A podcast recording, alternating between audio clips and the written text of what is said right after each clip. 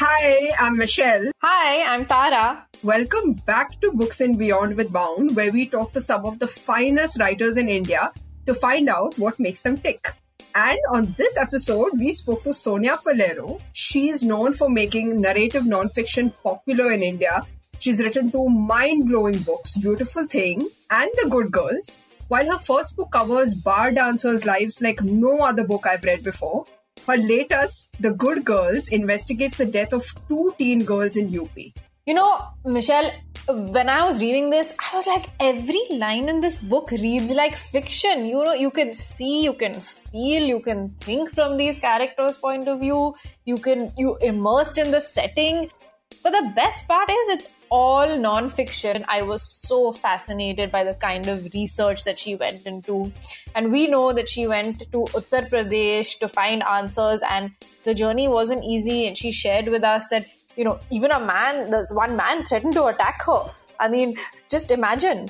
Yeah, I mean, I was deeply moved by her concern for these girls, Sarah. I mean, it's it's not just a curiosity, right? Like, so journalists are curious to find answers, but you know, she cared enough to go there and find answers. You know, had it not been for the book, I'm sure these girls' lives would have been forgotten.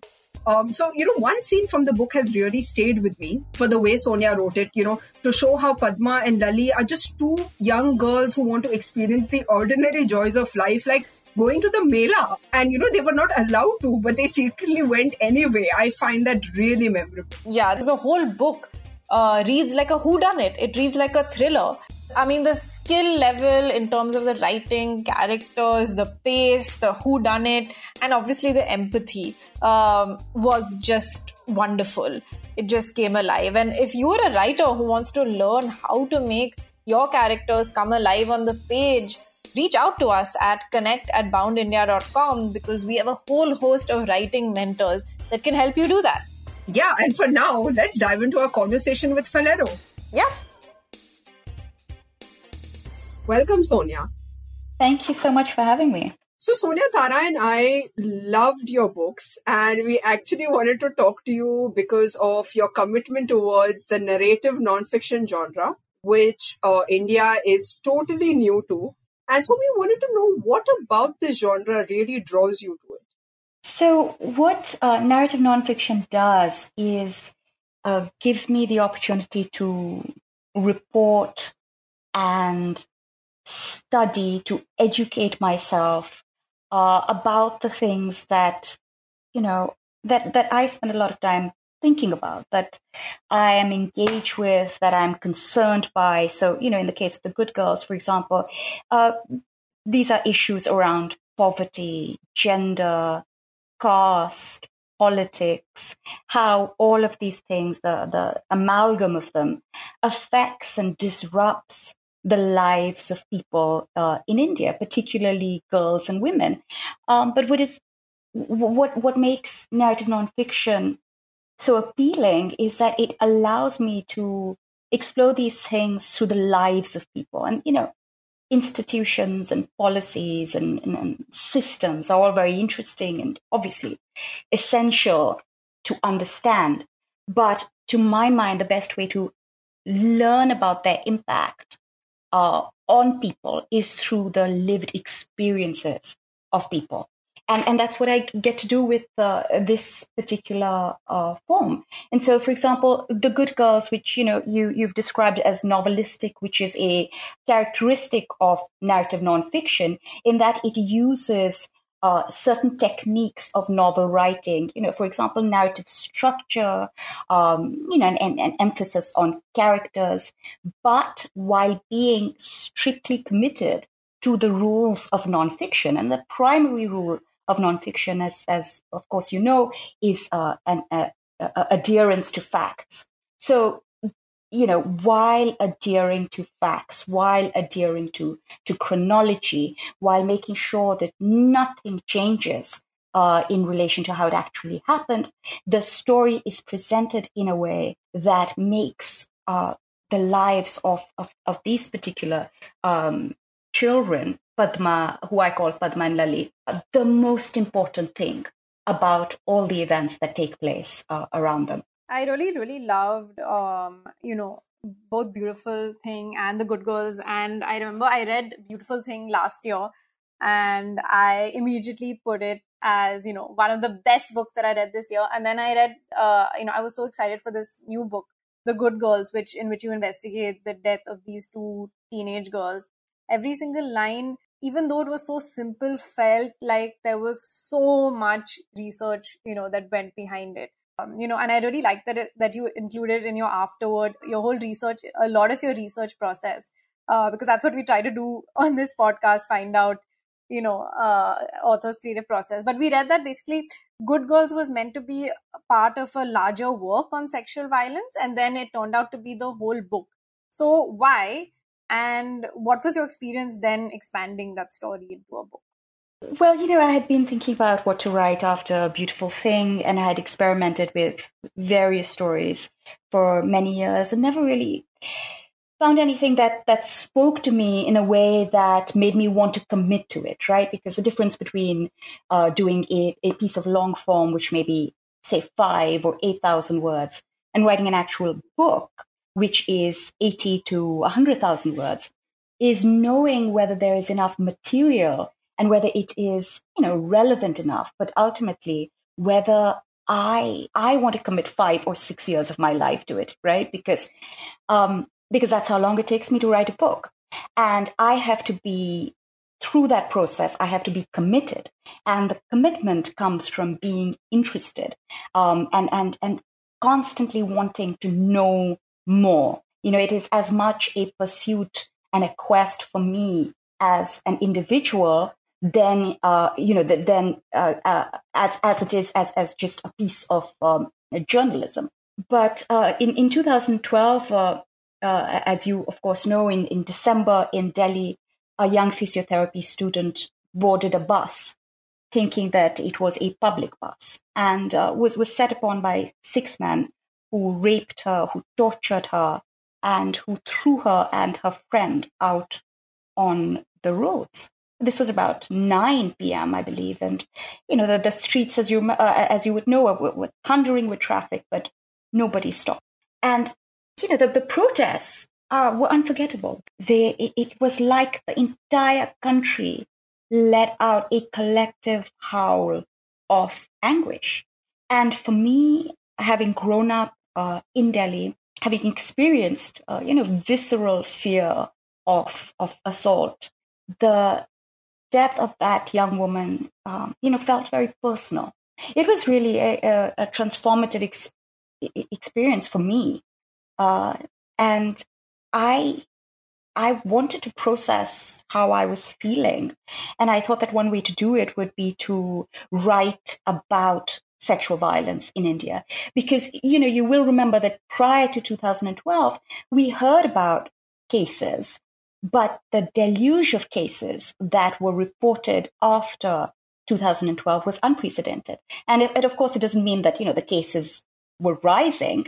Uh, it, it, means primarily that cases were being reported and then written about in, in, in the media. And um, in May of 2014, uh, I was in London. I'd, I'd moved by then, and I saw a picture of of two children hanging in a tree the girls uh, who I call Padma and Lalli now were 16 and 14. And the rumor at the time was that these girls had been raped and, and killed and then hanged uh, from a tree by, by dominant caste men.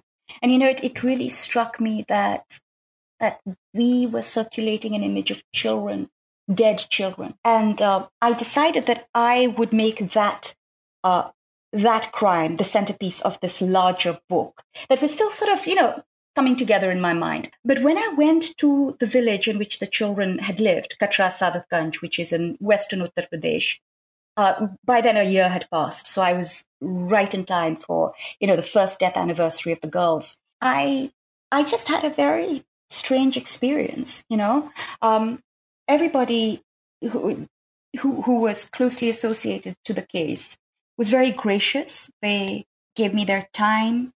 Um, they they repeated themselves. You know, they must have been, uh, gosh, they must have given hundreds of interviews by then. And yet, after being there for a week, I really didn't feel confident that I had a story. I was not confident that I could write about this in my book in any form. So I guess at that point I was faced with, um, with with the choice of look, do I do I just write the story down the way it has been presented to me by the people of the village, even though I know there are major holes in the story? Do I drop the story entirely and find something else?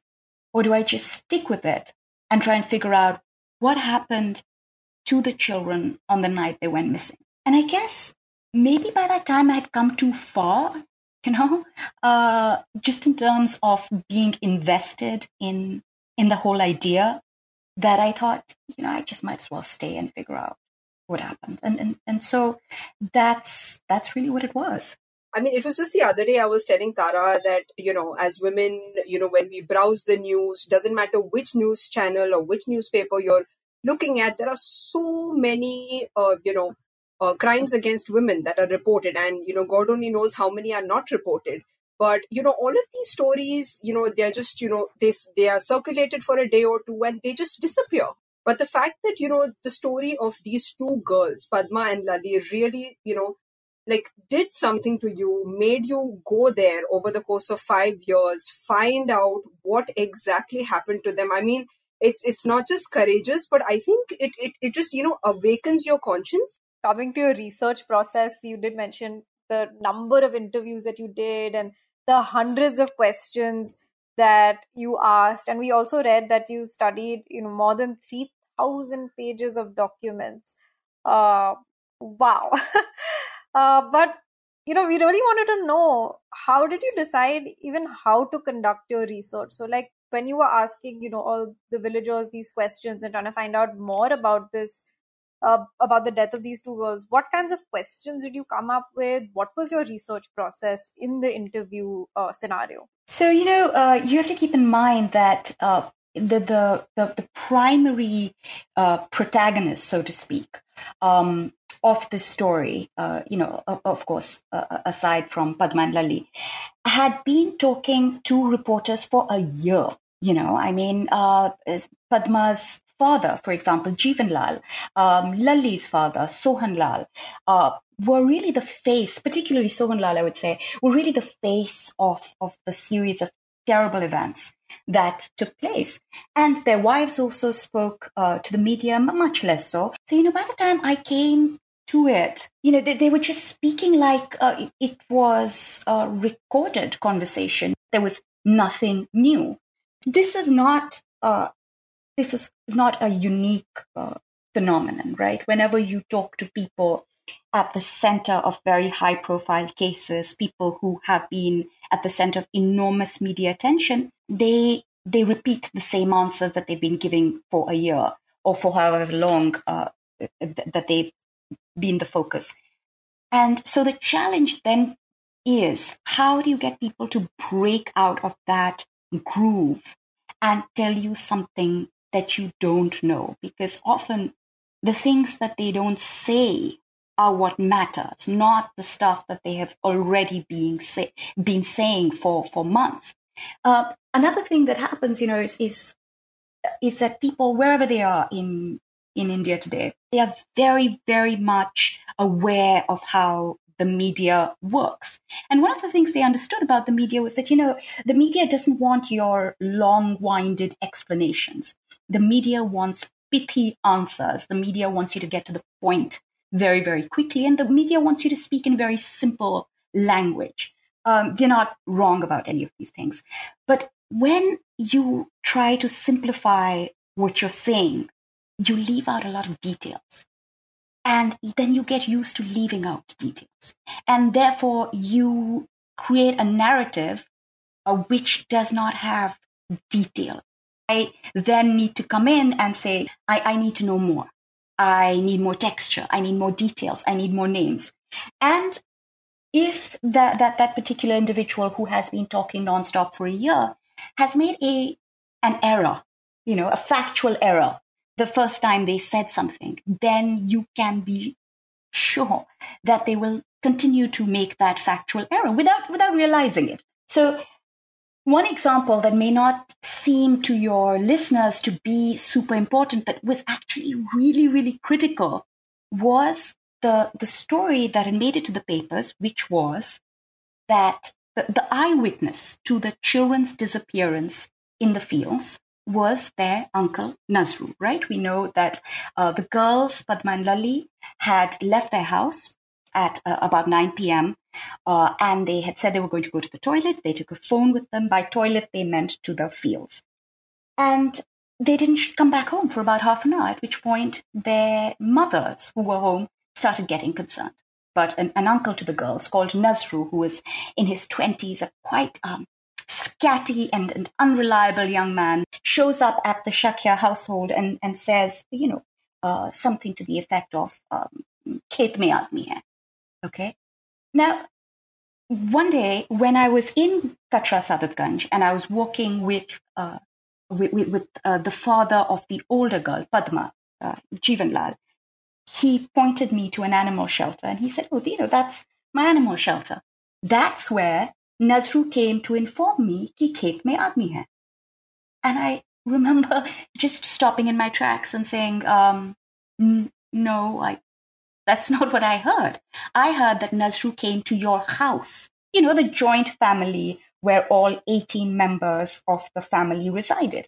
He came to your house and he said, Khet mein aadmi hai. And Jivanlal said, no, no, he came to the animal shelter. And this is such a, a seemingly small piece of information, right? Because the essential facts, you may argue, don't change. But actually, it tells you everything you need to know um, about about Nazru and about the situation. Because, you know, every man in the family had an animal shelter. And two girls went missing. That is two the two two sets of parents. And yet Nazru chose to go to one particular person. He singled out one particular person to say, Khet mein aadmi hai. And he knew where that one particular person was going to be. And that is really important to understand. Why did he do that? Why did he single this one guy when he could have gone to the family house? Everybody was at home. But no, he sought out Jivanlal. There was a reason he wanted Jivanlal and Jivanlal alone, the father of the older girl, Padma, age 16. He wanted him to have this piece of information.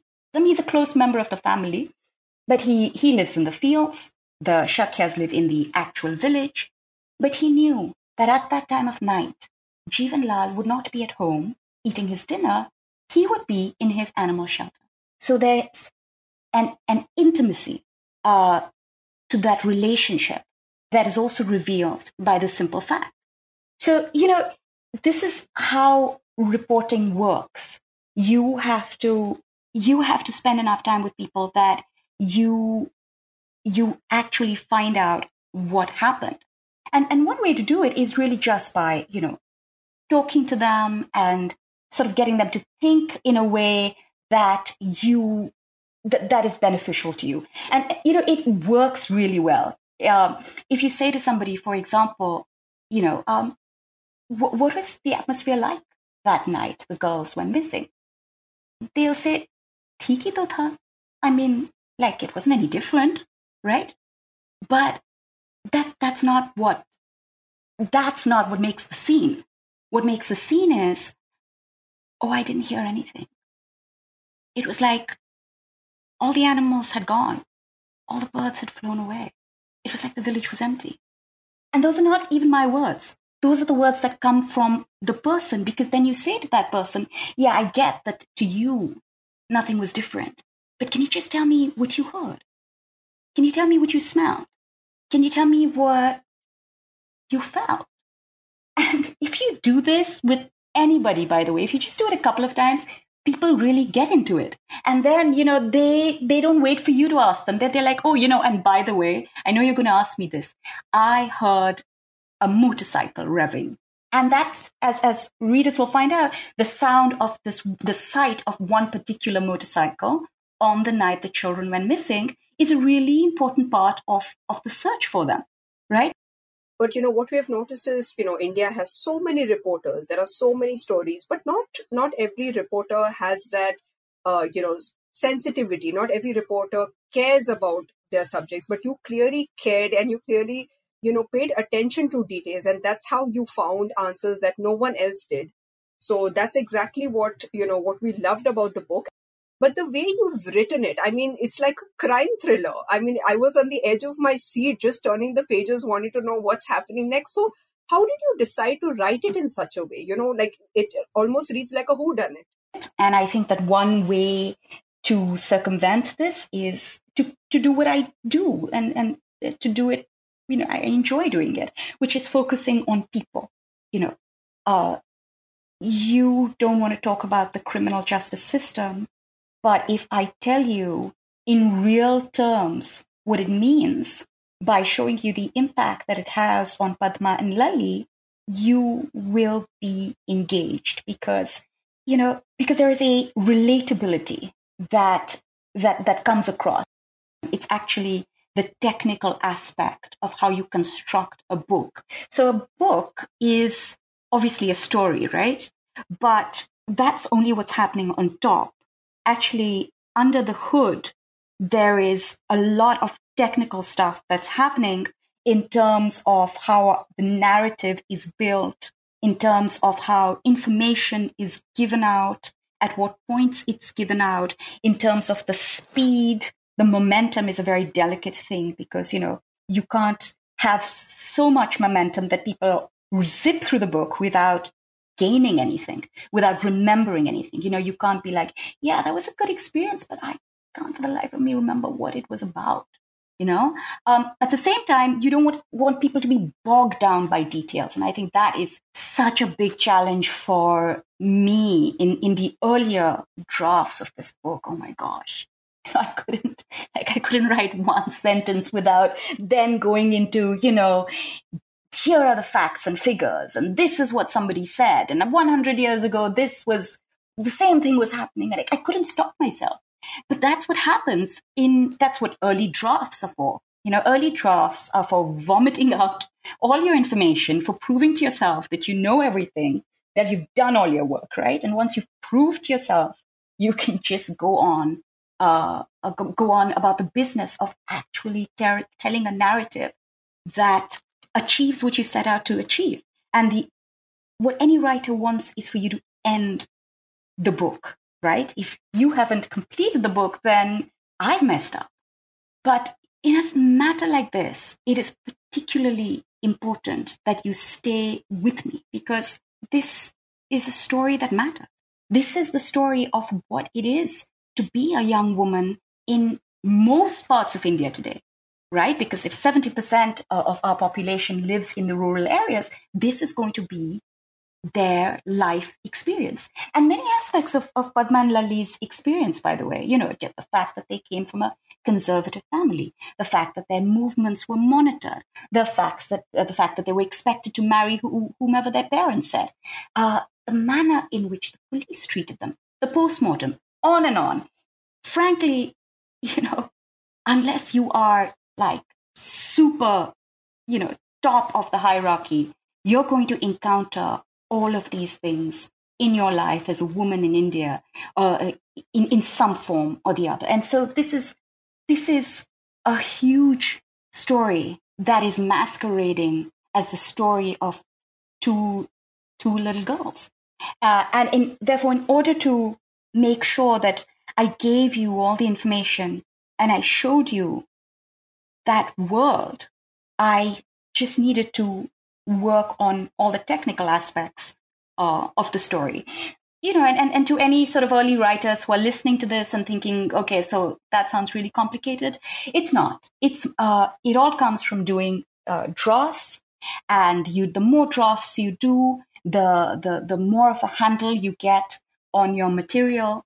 And uh, one one tip for anybody who's interested is always read your material out loud. You know, I mean, my book is is you know pretty good size, but I have read it out loud from start to finish dozens of times. Uh, I never really thought of it, to be honest, as as true crime. That that was not my idea. I mean, I know it came from my publishers after they read the book. Thank you so much for sharing your tips with our listeners. Uh, there's so much to take in here. You know, thinking about both your books, uh, Beautiful Thing and The Good Girls. In Beautiful Thing, you sort of occupied this space that was a woman's space. Um, and we saw the world through the bar dancer Leela. In this case, you were entering a space that is a man's world. You were in Uttar Pradesh. You were speaking to all of these men. You were speaking to police policemen. Um, how, as a woman, did you navigate it, and what would what tips would you have for a woman journalist or investigative journalist who wants to enter a man's world and report from there? For me, if I focus on the the, the potential for things to go wrong, that can become uh, an, an, overwhelming thing and, and and sort of distract me from my work.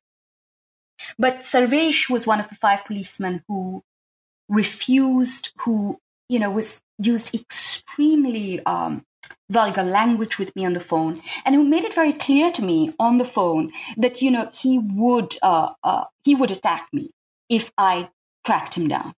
And I know which uh, district he lives in. You know, uh, it, it wouldn't have been particularly hard for me to find him. I mean, I found everybody else. But I had to ask myself if this man was worth, you know, was was worth whatever uh, he he had threatened. Uh, and the answer is no. So you also need to make those choices, and I made what I believe was the right choice for me. And in terms of you know navigating uh, a man's world, I think uh, perhaps they feel that it's odd that I show up uh, without anybody else, without a, a, another reporter, without a photographer, that I'm there for many days, that I'm driving around. They may find it weird. That's okay. Uh, in in my experience, when I make it very clear what I am there for, when I make it clear that I have done my work so I'm asking the right questions. There is a reason, there is a re- purpose to, to, my presence. I think people forget. Um, and if they don't forget, they certainly answer my questions and they are very civil. So that, that, that's how it is. Wow, it was literally like a toolkit for women to go out there and investigate the stories that they, you know, that they want to really investigate. One thing that really stayed with me so far, I mean, you know, both your books, Sonia, the characters are just mind blowing. I mean, I can remember their gestures. I can remember what they have said. I remember, I remember their actions. I mean, everything, even be it facial gestures. I mean, how do you do it? Everybody is unique. Everybody has something that makes them stand out. And it, it may not seem like that when you first encounter people, especially when you encounter them in a group, right? Especially in a place like Uttar Pradesh, which is a place that follows very, very strict rules uh, along gender lines of what is acceptable behavior, uh, even down to who may speak uh, in public, where somebody may sit. The women don't even sit uh, at the same level as the men, right? So the men, if the men sit on the charpoy, the women sit on the floor. If the men are, are, are drinking tea, it's the women who are, uh, you know, somewhere else in a different part of the courtyard preparing that tea for them. So you can't even get people together. But uh, I think that in, in this case, you know, the first year was not, was a write off, you know, and you have to accept that. Um, and I think it just becomes better after that. And I think, you know, you relax and other people also relax around you. And that makes it possible for you to, to see people and to talk to them and to observe them. And, and that's really all it is. The amount of sheer hard work and persistence that has gone into it. And it's, there at every level of your book and that's what makes it just so mind-blowing uh, but you know your books are you're dealing with things that are very heavy serious um, how do you keep yourself going while writing these books what do you do for yourself to lighten the mood. Um, how do you keep up that momentum? I don't go over my work the moment i finish it.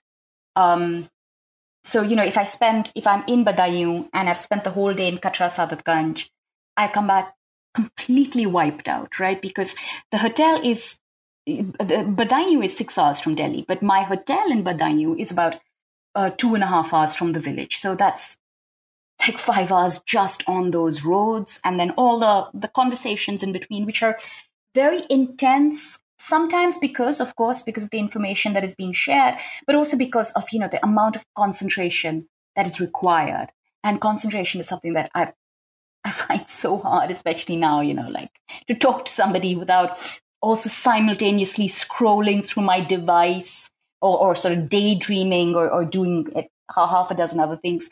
And when I come back, I just put that all away and I, you know, have some nice food, have a hot shower, watch something really mindless. You know, it has to be something that I've watched a hundred times before, like an, an, episode of Friends, an episode of Big Bang Theory. And it just it's just a reset because you know the next day is looming. So it's just it's a little bit of self care that that just kind of really refreshes me and helps me mobilize. They are really uh, good shows, and since we are talking about shows, one show I would love to recommend is is uh, Schitt's Creek. I'm not oh, sure. Yeah, yeah. yeah I know it. That's good. yeah, because I mean, recently I I wasn't well, and you know I was just looking for something to take my mind off my yeah. pain, and and I can't believe Schitt's Creek is like the most hilarious uh, you know, sitcom I've come across recently. So yeah, I mean, it, it can do wonders. I think, you know, just yeah. we all need that breather. We all need that break. Tara, what is your favorite sitcom? No, I agree. I just, I, I just watched Schitt's Creek, so I'm on board. I'm on board with all of this. right. You know, why don't we, you know, talk about the books that have, you know, made a difference in our lives? So, you know, I was just discussing with Tara the other day, you know, like your childhood really forms a big part of your identity. I think for as long as I remember, I've wanted to be a writer. So, you know, we were curious, Sonia, did you always want to be a journalist? And and you know, like what kind of books did you read um, growing up? And and has that influenced your storytelling skills? I always wanted to be a writer since the time that I can remember. Uh, there was nothing else that interested me. And I wanted to be a novelist because I, I didn't have um, experience of any other sort of writing. Uh, it, it, was only much later that I was like, oh, actually, I don't know how to write novels. So, you know, quick, quick switch. But um, the reason I became a journalist was because I thought it would help me become a, a good writer, you know, so it was kind of a means to an end. And then, you know, the, the sort of realizing, oh, I can't write novels. And then also realizing that, wow, I, I love reporting and I love being a part of this this world as things happen, right? I want to be in the I, want to be in the midst of things as they're happening. I want to understand them for myself. Uh, and in, in terms of like what I read, and I think this is the experience of everybody who grew up in, say, you know, in a certain kind of household in Delhi in the 80s, it was just such a mishmash of books, right? I mean, um, it was whatever my mom was reading. So I, I remember reading Erich Segal's Love Story. I remember reading Rebecca. Um, and I had Enid Blyton's, you know. I read a lot of the sort of the, the classics as well, you know, um, Jane Austen, David Copperfield. So it taught me about how to write in a way that um, makes the story appealing to to anybody who likes a good story, uh, irrespective of how old they are you know, that simplicity that you take for granted is actually mastery of language. It's mastery of story. When you read a story and you're like, wow, that was super simple to understand. Yeah, I mean that's so that's so important because I work as an editor, so I always uh, you know try and work with authors and say that you know the less is more and if you can and if you make things actually easy for a reader that's what's going to get them reading from a to z. I was curious to know uh, whether you know you received any backlash. How do you deal with uh, a negative reaction or how do you deal with a backlash of whenever you you know report something that is controversial? I think the work has to speak for itself and it does.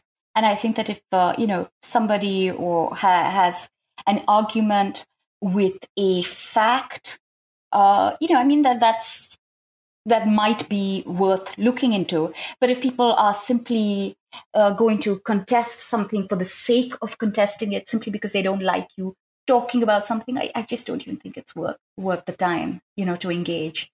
No, that makes complete sense. So this is something interesting that I think about whenever I read creative nonfiction and narrative nonfiction because it reads so much like fiction and there's so many storytelling elements. You know, how much leeway is there for exaggeration? So it's written so well. You know, Nazru's tears were so re- so relentless. Even the villagers were taken aback. The young man was crying as though a cobra had fallen into his lap. So, you know, what is the balance between, you know, fact and fiction in writing this way? there's, there's, you know, there is no place for fiction. Uh, a book is either fiction or it's non-fiction, and this is a book of non-fiction. So, you know, the fact is that Nazru's tears were so relentless that his uh, his own uh, family members, you know, his extended family members and members of his clan who supported him, who, you know, who were there because they they believed him, even though, you know, he, he's sort of a, unfortunately an unbelievable sort of fellow, were thinking, why are you crying? Um, you're crying as though a cobra has fallen into your lap and nothing is happening to you. Nobody is even talking to you. So this is simply how things played out.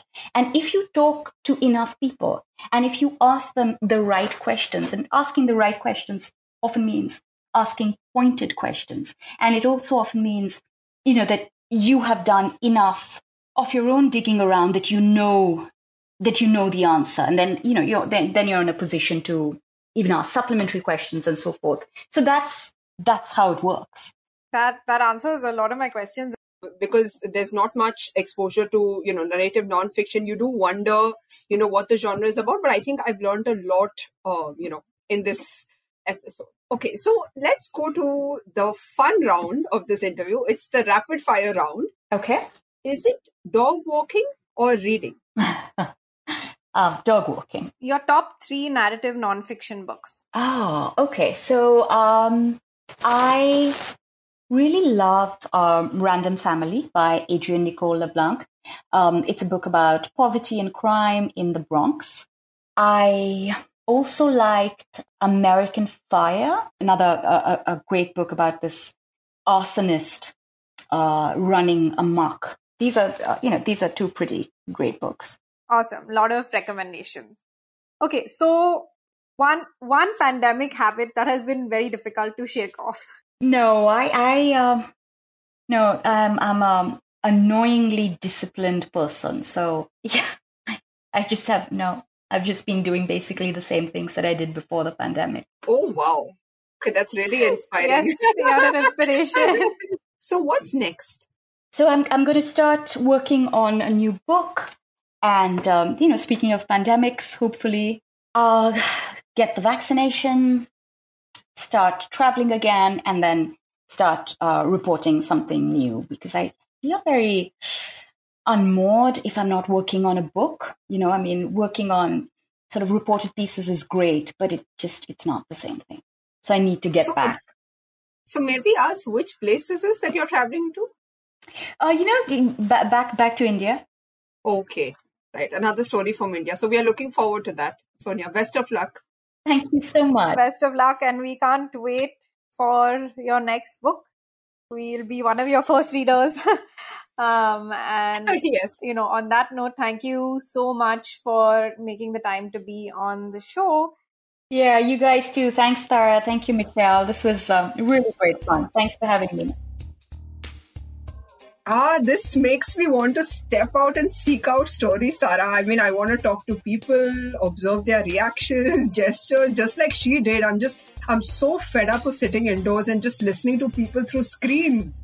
Yeah, I mean, it really, you do really get stimulated when you step out of the house. You get so many more ideas. Can't wait to do that soon. And I loved what she said about careful listening uh, because you know the other day somebody from my family was talking to me and as usual i was on my instagram scrolling so i think she gave, us, she gave yeah. us a wake, wake up call we need to listen for what people are not saying in order to get answers that was so poignant by the way, if you're looking for answers about the publishing industry, do check out our sister podcast, The Book People.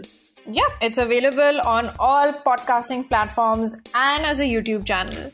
So, we hope that this episode gave you insights into investigative journalism and nonfiction writing And as mentioned, if you are looking for guidance with your writing, you can reach out to us at connect at boundindia.com, where our writing mentors can help you.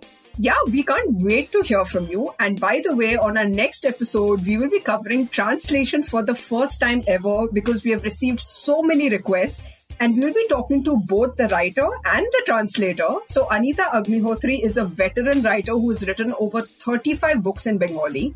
And Arunava Sinha is one of the most renowned translators in India today. He's written over 60 translations. My God. Yeah, it's crazy. I mean, both these people Yeah. so accomplished. And we'll be talking to both of them about their latest book, The Sickle, which talks about the farmer's plight in India and more harsh truths. And we're going to be learning about their relationship as writer and translator and how they managed to get so much done. Tune in next Wednesday to find out. Until then, see you next time.